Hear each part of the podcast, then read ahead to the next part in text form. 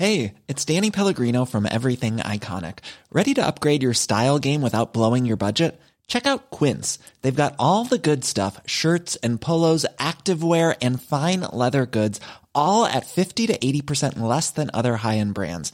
And the best part? They're all about safe, ethical, and responsible manufacturing.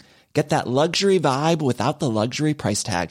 Hit up quince.com slash upgrade for free shipping and 365 day returns on your next order. That's quince.com slash upgrade.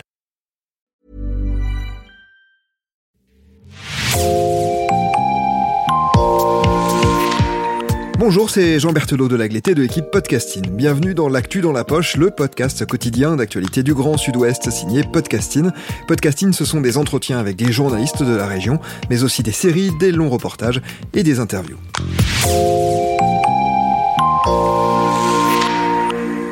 Nous recevons aujourd'hui une journaliste bien connue des auditrices et des auditeurs de Podcasting. Bonjour Clara Etchari. Bonjour Jean. Clara, vous travaillez pour Podcasting, mais vous êtes aussi correspondante en Nouvelle-Aquitaine pour RTL. C'est pour cette radio que vous avez couvert les événements qui ont eu lieu fin mars à Sainte-Soline dans les Deux-Sèvres. Nous allons revenir évidemment en détail sur ces événements pour essayer de bien les comprendre. Mais d'abord, Sainte-Soline et ce que l'on appelle les projets de méga bassines. Qu'est-ce que c'est Clara?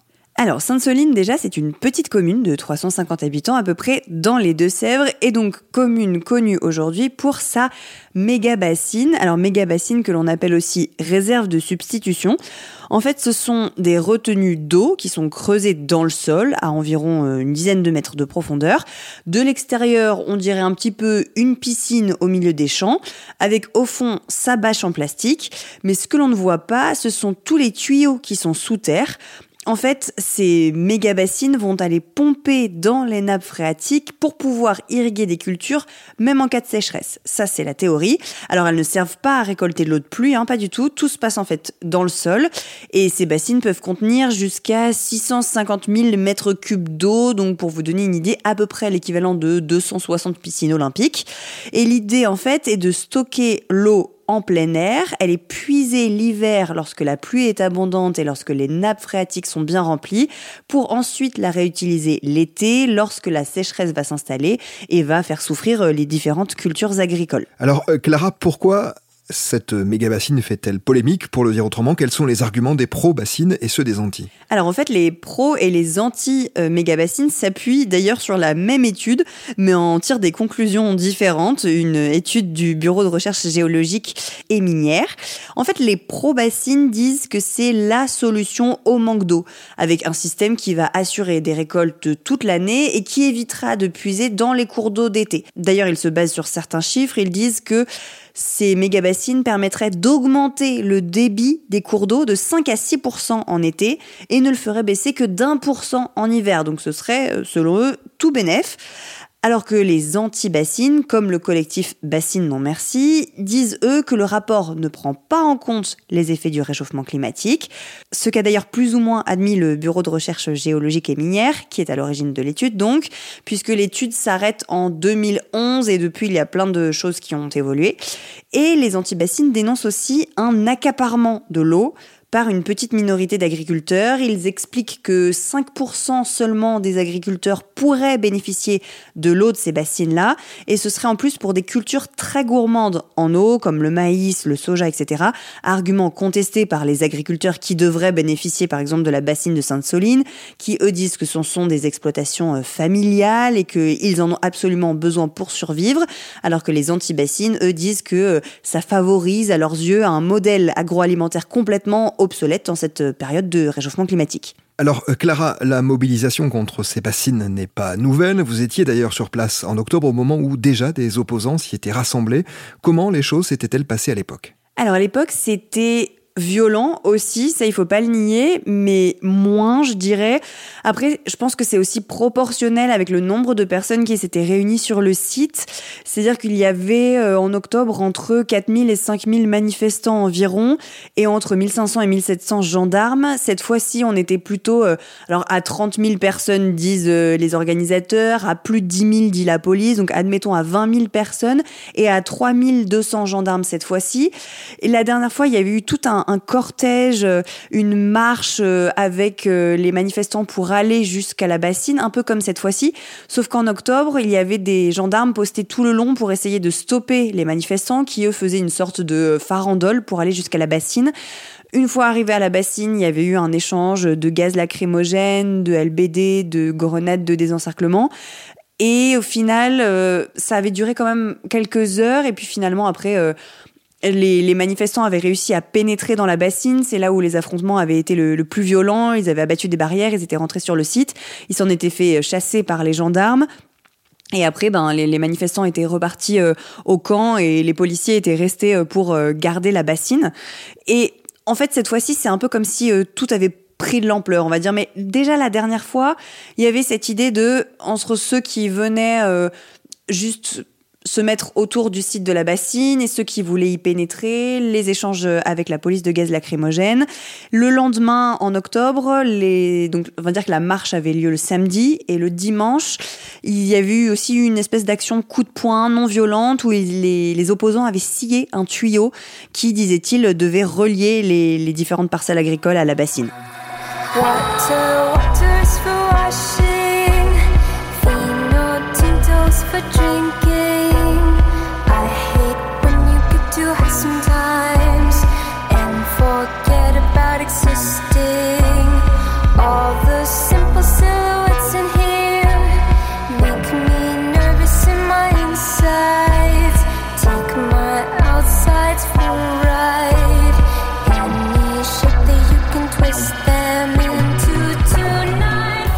Êtes revenu à plusieurs reprises à Sainte-Soline. Clara, vous étiez notamment sur place le 25 mars lorsque les affrontements les plus violents se sont déroulés. Racontez-nous ce qu'il s'est passé, ce que vous avez vu en tout cas. C'était euh, assez assez impressionnant, je dois dire. Euh, cette fois-ci, on était deux, parce que là, en octobre, j'étais toute seule sur site pour RTL. Cette fois-ci, on était deux, et je dois dire que ça a quand même fait la différence. On a suivi un long cortège qui s'est lancé du campement euh, à travers champs en direction de la bassine de Sainte-Soline. Alors cette fois-ci, le, campement n'était pas au même endroit que la dernière fois, il était au niveau de Vanzé. Donc il y avait une, belle marche de, plus d'une heure pour atteindre la bassine, et c'était assez impressionnant de voir cette file de manifestants s'étalait sur plusieurs kilomètres entre euh, le, camp et, la, bassine. En fait, une, une marche à travers champs euh, avec euh, bah, des chansons, avec de la musique. Il y avait un orchestre. Enfin, c'était c'était assez surréel. Cet orchestre au milieu des champs, dans la boue, dans le vent. Et il y avait ceux qui avaient dormi sur place. Il y avait des tracteurs. c'était vraiment une grosse démonstration de force. Et en fait, quand le cortège a commencé à arriver à proximité de la bassine, là, euh, les quads de la gendarmerie euh, ont été euh, sortis. Des, des, quads, en fait, avec deux personnes dessus, qui ensuite tirent des, gaz lacrymogènes depuis ces quads, qui n'ont aucun mal à, à, se déplacer, évidemment, dans les champs. Et donc, il y a eu un, un, premier nuage, on va dire, de gaz lacrymogène. Ensuite, les manifestants se sont rapprochés de la bassine. Et là il y avait un groupe qui avait clairement envie d'aller au contact. Donc euh, là évidemment contact avec euh, avec les forces de l'ordre qui avaient euh, disposé leurs camions en mur de protection tout autour de la bassine. Donc il y avait plein plein plein de camions de gendarmerie. Là évidemment c'est là où les affrontements ont été les plus violents puisque d'un côté les policiers tiraient des gaz lacrymogènes des grenades assourdissantes. Et de l'autre côté en fait les manifestants certains très organisés ont lancé de tout des des, pierres, des tirs, il y a eu des tirs de mortier. Ils ont lancé aussi des cocktails Molotov. C'est ce qui a fait que deux véhicules ont pris feu, deux véhicules de gendarmerie qui ensuite, du coup, vu qu'ils étaient tous en ligne, ont mis feu à deux autres. Après, les, véhicules ont été un peu déplacés pour pas que le, feu se propage à toute la ligne, on va dire. Et, euh, là, ça a été un, échange permanent. Donc, les, manifestants, certains avaient euh, des parapluies, renvoyaient les lacrymos, donc euh, lançaient plein de choses sur les forces de l'ordre. Les forces de l'ordre aussi lançaient. Donc, c'était un panache de fumée, de lacrymos, de la fumée des véhicules qui brûlaient. C'était beaucoup de bruit, assez assez intense, on va dire, comme situation. Les quads sont ressortis ensuite, encore une fois, pour prendre les manifestants à revers. Ils ont fait tout le tour, ils ont tiré des lacrymos, aussi dans le groupe qui était resté assez loin des bassines. Et euh, tout ce petit monde et tous ces manifestants sont ensuite euh, partis. En fait, ils ont décidé de, de ne plus tenter, on va dire, l'assaut de la bassine, faute de matériel médical, nous ont dit notamment certains manifestants. Et ils sont repartis vers le camp dans le, dans le cortège, euh, au passage, ils se sont attaqués à l'une des vannes du futur projet de bassine. Ils ont réussi à la percer légèrement, euh, à percer l'acier légèrement avec une meuleuse. Et tout ce monde-là, ensuite, est rentré euh, à pied jusqu'au campement qu'ils avaient établi dans un champ, champ prêté par un agriculteur qui était d'accord. Alors Clara, d'un point de vue purement factuel, quel est le bilan de ces affrontements? Alors c'est encore assez flou, enfin ça restera toujours assez flou puisque chaque camp donne ces chiffres et que on n'a aucun moyen de vérifier puisque tous les blessés ne vont pas forcément se déclarer du côté des manifestants, du côté des gendarmes on ne sait pas non plus. Donc les, les manifestants, les organisateurs, eux disent qu'ils sont à 200 blessés, dont 3 euh, dans un état grave euh, et les gendarmes, eux, disent qu'ils sont à 47 blessés. Le, lendemain, donc la manifestation, c'était le samedi. Le lendemain, le dimanche, du côté des gendarmes, on nous annonçait euh, deux blessés en état grave, l'un euh, pour une blessure thoracique, l'autre à l'aine. Et donc du côté des manifestants, trois personnes, dont euh, une personne dont le pronostic vital était engagé. Et en fait, après, donc eux parlent de 200 puisque ben tous les gens qui ont pris, disent-ils, bah, des lacrymos, ceux qui ont pris des, des coups, des grenades, des, des coupures, des plaies profondes, chacun des brûlures en fait, chacun, euh, chacun avance un chiffre sans pour autant qu'on ait jamais vraiment euh, une idée précise. On a un point de vue à peu près, mais on ne sera jamais vraiment complètement. On sait juste qu'il y a eu beaucoup de blessés, oui, et des deux côtés, oui, sans aucun doute. Clara, depuis le 25 mars, c'est la foire à la récupération politique. Une partie de la droite et de l'extrême droite accuse notamment des groupuscules d'extrême gauche d'avoir semé le chaos à Sainte-Soline. Est-ce que c'est ce que vous avez vu, vous, sur place? Alors là, moi je vais être très honnête, extrême gauche, extrême droite, on n'en sait rien et on n'en saura rien. Enfin, qui pourrait dire qui se cachait derrière les cagoules, derrière les masques? Le chaos, oui, ça c'est sûr, mais de toutes parts en fait. C'est-à-dire que les, les il y a eu des manifestants qui n'allaient pas au contact, qui étaient là, certes, dans une manifestation non autorisée, mais qui sont venus, on va dire, jusqu'à la bassine et se sont arrêtés là. Mais il y avait aussi un groupe où on se demande vraiment si euh, l'eau et les bassines et tout ça les intéressait vraiment et s'ils n'étaient pas là juste pour aller au contact euh, avec les forces de l'ordre. Et ce petit groupe-là, euh, très organisé, masqué, cagoulé, avec les, les, tenues bleues ou tout en noir, ou enfin, qui, qui peut savoir en fait pourquoi ils étaient là, pour qui ils étaient là, extrême droite extrême gauche, on n'en saura rien. Ils n'étaient pas là à crier des slogans euh, plutôt de droite, plutôt de gauche, pas du tout. Enfin, c'était c'était c'était violent. Et puis enfin c'est pas des gens qui ont en plus forcément envie de parler aux médias ensuite. Donc ils vont pas aller revendiquer qu'ils sont de telle ou telle euh, mouvance. Donc on n'a aucun moyen de, le savoir. Et, et, après du côté des gendarmes aussi ça a été violent. Donc euh, on, ne saura jamais vraiment, à moins qu'il y ait une revendication claire de leur part. C'était violent, oui, des deux côtés, oui, mais ça s'arrête là. Après, dans les manifestants, quand on discute avec eux, il y a ceux qui approuvent ces violences et qui disent, bah très bien, euh, c'est comme ça qu'on va se faire entendre. Il y a ceux qui, au contraire, disent, bah non, euh, moi, euh, je reste à distance et je me mêle pas à ces gens-là. Après, ça nous fait entendre plus ou moins ou pas, mais moi, je suis pas d'accord. Mais ça s'arrête là, en fait.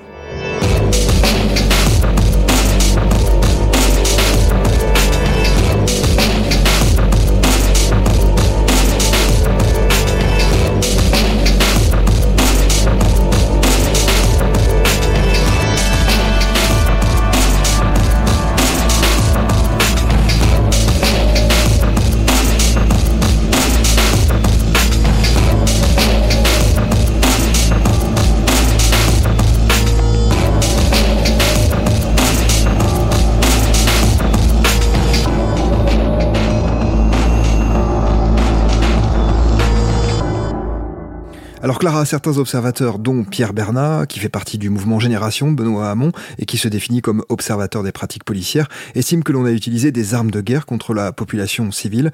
Est-ce que c'est bien le cas?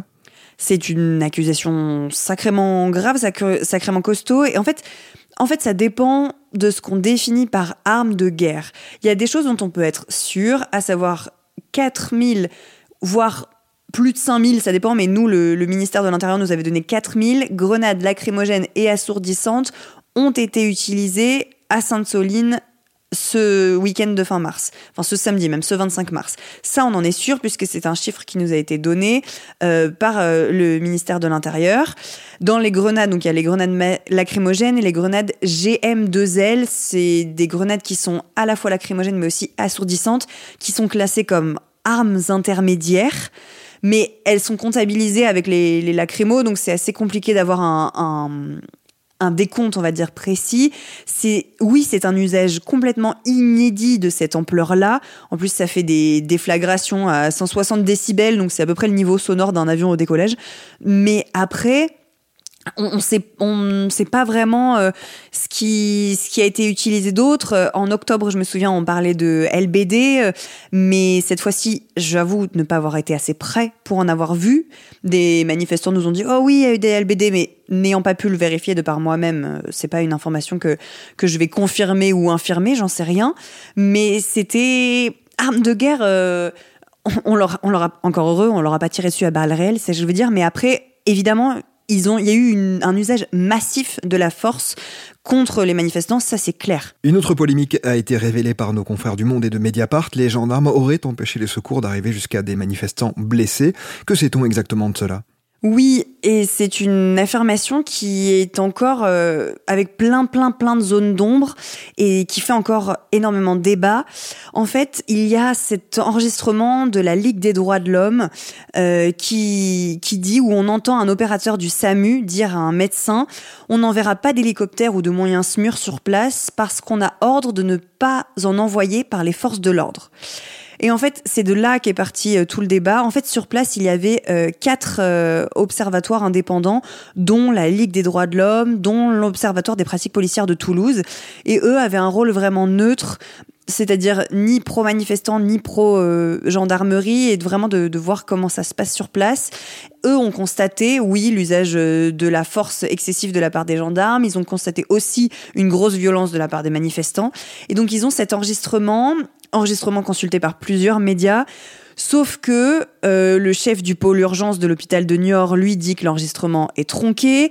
Le chef du SAMU 79, donc des Deux-Sèvres, affirme, lui, que les secours n'ont pas été entravés par les autorités.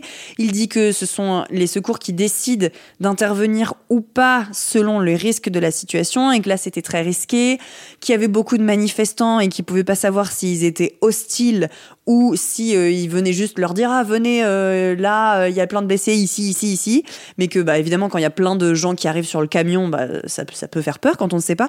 Hum, ils disent aussi qu'il y a la question de l'oxygène. Généralement les ambulances euh, transportent de l'oxygène et ça peut bah s'il y a des cocktails molotov etc ça peut être une situation très très dangereuse. Donc on, encore aujourd'hui on ne sait pas puisque il y a cet enregistrement il existe ça c'est sûr. Après évidemment, le SAMU, lui, dit que non, c'est eux qui ont décidé d'intervenir ou pas. Finalement, les députés euh, disent que euh, ils ont dû faire venir, parce qu'il y avait des députés présents sur place à la manifestation, et ils disent qu'ils ont dû euh, appeler le cabinet d'Elisabeth Borne pour faire intervenir des ambulances d'autres départements. Ça aussi, pour l'instant, pas vérifié, pas sûr. Donc, est-ce qu'il y a eu entrave? Peut-être que oui au début et pas ensuite, peut-être parce que c'était trop dangereux. C'est une accusation très grave qui pour l'instant n'est pas suffisamment éclaircie pour qu'on puisse affirmer un côté ou l'autre. D'ailleurs, la défenseur des droits Claire Edon, elle saisit des cas des deux manifestants grièvement euh, blessés, des deux plus grièvement blessés, pour essayer de savoir dans quelles circonstances ils ont été blessés et dans quelles circonstances aussi les secours ont pu intervenir ou pas. Sainte-Soline a aussi été l'occasion d'une série de mensonges et d'approximations de la part du ministre de l'Intérieur, Gérald Darmanin. Comment on vit ça quand on est journaliste comme vous, Clara, et qu'on sait, parce qu'on était sur le terrain, que la parole officielle n'est pas juste? Je dois avouer que la première fois que je m'en suis rendu compte, c'était euh, en octobre, justement, sur Sainte-Soline aussi. Et je dois dire que ça m'a fait un, choc plutôt, parce que on avait été euh, toute la journée sur place. En octobre, j'avais été vraiment près des, affrontements, plus près que cette fois-ci d'ailleurs. Et la préfecture euh, fait une conférence de presse en fin de journée pour nous donner le nombre de blessés chez les manifestants et chez les gendarmes. Nous, on savait déjà, journalistes sur place, qu'il y avait plus de blessés chez les manifestants parce qu'on en avait vu plus que ce que nous donnait la, la préfecture. Mais au niveau des gendarmes, on en avait vu aussi. La préfecture nous donne un chiffre, c'était quand même assez cohérent avec ce qu'on avait vu. Et le lendemain, Gérald Darmanin donne un chiffre.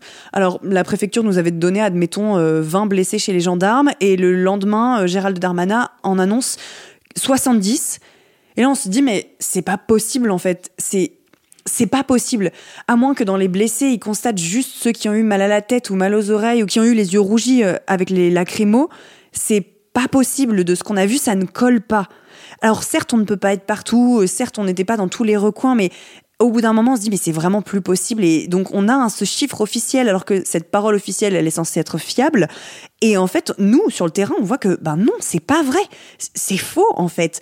Et donc c'est très perturbant parce que on se dit mais quand même on, se remet en question. On se dit est-ce que j'ai manqué quelque chose ou pas? Mais en fait au, bout d'un moment on se dit que non non c'est ces chiffres là ou ces approximations là sortent un peu de, de nulle part en fait un dernier mot et plus globalement, Clara, comment vous, en tant que journaliste, vous avez vécu cette journée? Est-ce que cette violence vous amène à considérer peut-être différemment les choses, à avoir un peu plus d'appréhension la prochaine fois que vous partirez sur ce type de reportage? Je dirais pas que j'ai une appréhension, je dirais plutôt que je gagne de l'expérience pour être à chaque fois mieux préparée. Euh, par exemple, rien que entre octobre et cette fois-ci, j'ai été mieux équipée. En octobre, je suis partie euh, un petit peu entre guillemets la fleur au fusil avec euh, juste un masque FFP2 pour les lacrymos et avec du sérum phi parce que je savais que du sérum physiologique ça, aide quand on, a des nuages de lacrymos. Ce que je savais de par les collègues qui avaient fait par exemple les manifestations des gilets jaunes ou quoi. Et hum, j'étais partie sans casque, sans rien et j'étais toute seule en plus. Et cette fois-ci, euh, là, en fin mars, je me suis dit, bah tiens, je vais prendre un casque, je vais prendre euh, des, lunettes euh, balistiques qui en plus sont un peu comme des lunettes de plongée, donc vraiment hermétiques équipement fourni euh, là en plus par mon employeur, donc c'était c'était super. Je vais prendre, euh, je me suis dit bah à nouveau mon FFP2, à nouveau du sérum Phi. On était deux, donc c'est plus facile aussi de se surveiller, de voir euh, attention pendant qu'il y en a un qui fait un direct ou qui fait une interview, de vérifier où tombent les lacrymos, où tombent bah, les tirs de mortier tirés par les manifestants, où tombent les grenades assourdissantes, etc. la question aussi c'est est-ce que je m'identifie ou pas? Est-ce que je mets un brassard presse ou pas? Parce que parfois, ben, certains manifestants n'aiment pas la presse, parfois certains gendarmes ne font pas non plus la distinction. Donc, de quel côté se placer aussi, c'est une question qui, qui se pose encore à chaque fois, et même à Sainte-Soline. Est-ce que je me mets du côté des manifestants, mais sachant que je suis habillée comme eux, protégée comme eux, et pas forcément identifiable presse, je risque de me prendre ce qu'envoient les gendarmes. Mais est-ce que je me mets aussi derrière la ligne de gendarmes, comme ce que j'avais pu faire en octobre, mais je risque de me prendre ce qu'envoient les manifestants C'est d'ailleurs ce qui est arrivé euh, à un journaliste de, Sud-Ouest, enfin un photographe de Sud-Ouest. Euh, Xavier Léotti, qui lui a reçu euh, un, un, cocktail Molotov, donc il a reçu des éclats dans la tête, il a eu les mains brûlées. Son rédacteur aussi, qui était avec lui, a été légèrement brûlé. En plus, ils ont été pris à partie ensuite par des manifestants. Donc la question, c'est toujours ça, voir comment comment on se place, est-ce qu'on s'identifie ou pas. Mais après, je dirais que j'ai pas d'appréhension sur ce genre de reportage parce que je, fais la part des choses, je me dis que ça n'a rien à voir avec, euh, par exemple, euh, les confrères qui sont euh, reporters de guerre en Ukraine ou à l'autre bout du monde, et que là, c'est comme quand on va en manifestation, même par exemple à Bordeaux, ben, on fait attention, on se protège comme on peut, on reste prudent. En radio, on n'a pas besoin d'être non plus collé, on n'a pas besoin d'une image comme nos confrères en télé ou nos confrères photographes il faut rester prudent et attentif à son environnement. Et puis après, ben voilà, ça fait partie du métier. Merci beaucoup Clara Echari d'avoir été avec nous pour faire le point sur cette affaire de Sainte-Soline. C'est la fin de cet épisode de podcasting, l'actu dans la poche. Merci de l'avoir écouté. Réalisation Olivier Duval, rédaction en chef Anne-Charlotte Delange, production Myrène Garay-Coetchea, Agathe Ternier, Raphaël Larder, Raphaël Orenbuch et Marion Ruot. Coordination éditoriale et programmation musicale Gabriel Taïeb, iconographie Magali Marico. Retrouvez-nous chaque jour à 16h30 sur toutes les plateformes d'écoute. Podcasting, c'est l'actu dans la poche.